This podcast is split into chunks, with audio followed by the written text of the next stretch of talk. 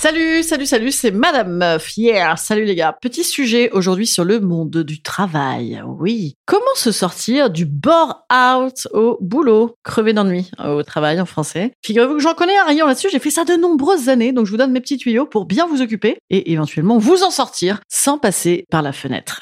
Youpi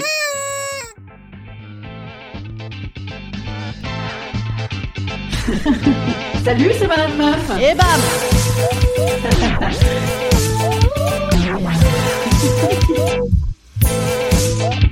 Et bam C'est Madame Meuf.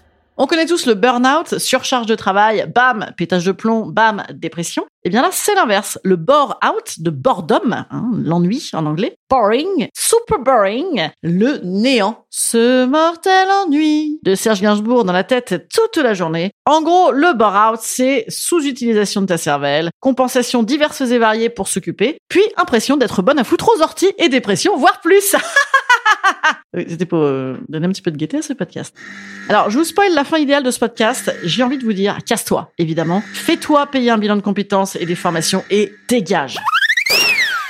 Mais bon, tout de même, parfois, ce léger détail qui est l'argent et le pratique de la chose, en termes de dormir au chaud, hein, par exemple, nous empêche de faire le grand départ. Alors en attendant cet idéal, eh bien je vous file quelques petits tuyaux pour que votre temps de travail ne soit pas uniquement occupé à hum, je prends le journal et mon stylo et je remplis et les A et les O. Ou alors euh, éventuellement hein, à une autre activité passionnante comme remplir des caddies de fringues qui se déchargent tout seul tellement on a étiré le temps. Voilà, on va trouver autre chose.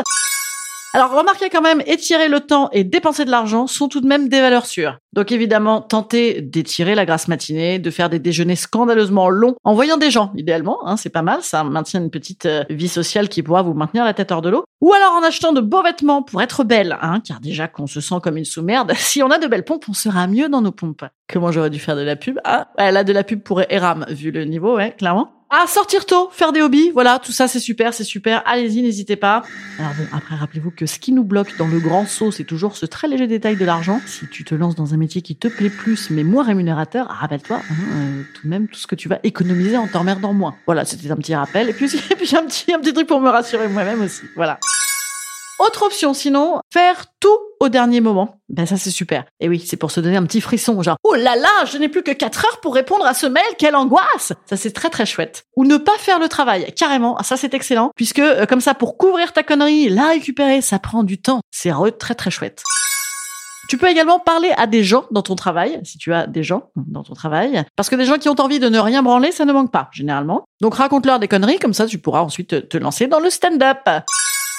Boire des cafés, fumer des clopes, boire de l'alcool sont évidemment des possibilités vers lesquelles je ne saurais que, à nouveau, euh, vous rappeler l'addition. Si tu as moins le temps, nanana, tu vas peut-être moins faire ça. Et puis l'addition finale aussi, hein, globalement, euh, si tu as moins de vide, tu auras peut-être moins à remplir. Bon, voilà.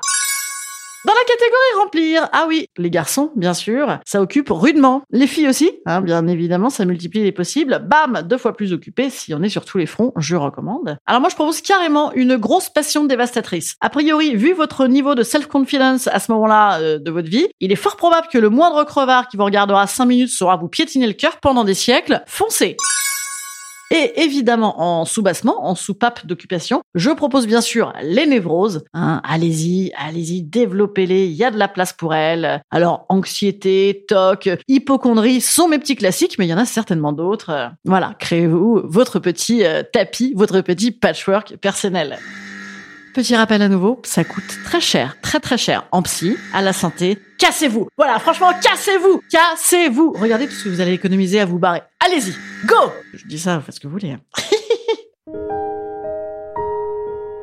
Instant conseil. Instant conseil. Instant bien-être. Instant alors aujourd'hui, je vous ai déjà fait pas mal de conseils. Que dire d'autre? Pensez plaisir. Pensez printemps. Et ah bah oui, tiens, comme dirait ce bon vieux euh, Jean Kilevitch à qui on la fait pas, ne manquez pas votre unique matinée de printemps. Ah tiens si aussi lisez Stick Daggerman. Ah non, ne lisez pas Stick Daggerman. Non non, je vais faire un podcast carrément dessus. Non, en plus non, si vous êtes un peu suicidaire, ne le non, ne le lisez pas. Je propose du cheer up plutôt que du bore out. C'est bien ça. Cheer up. À demain. Salut tout le monde.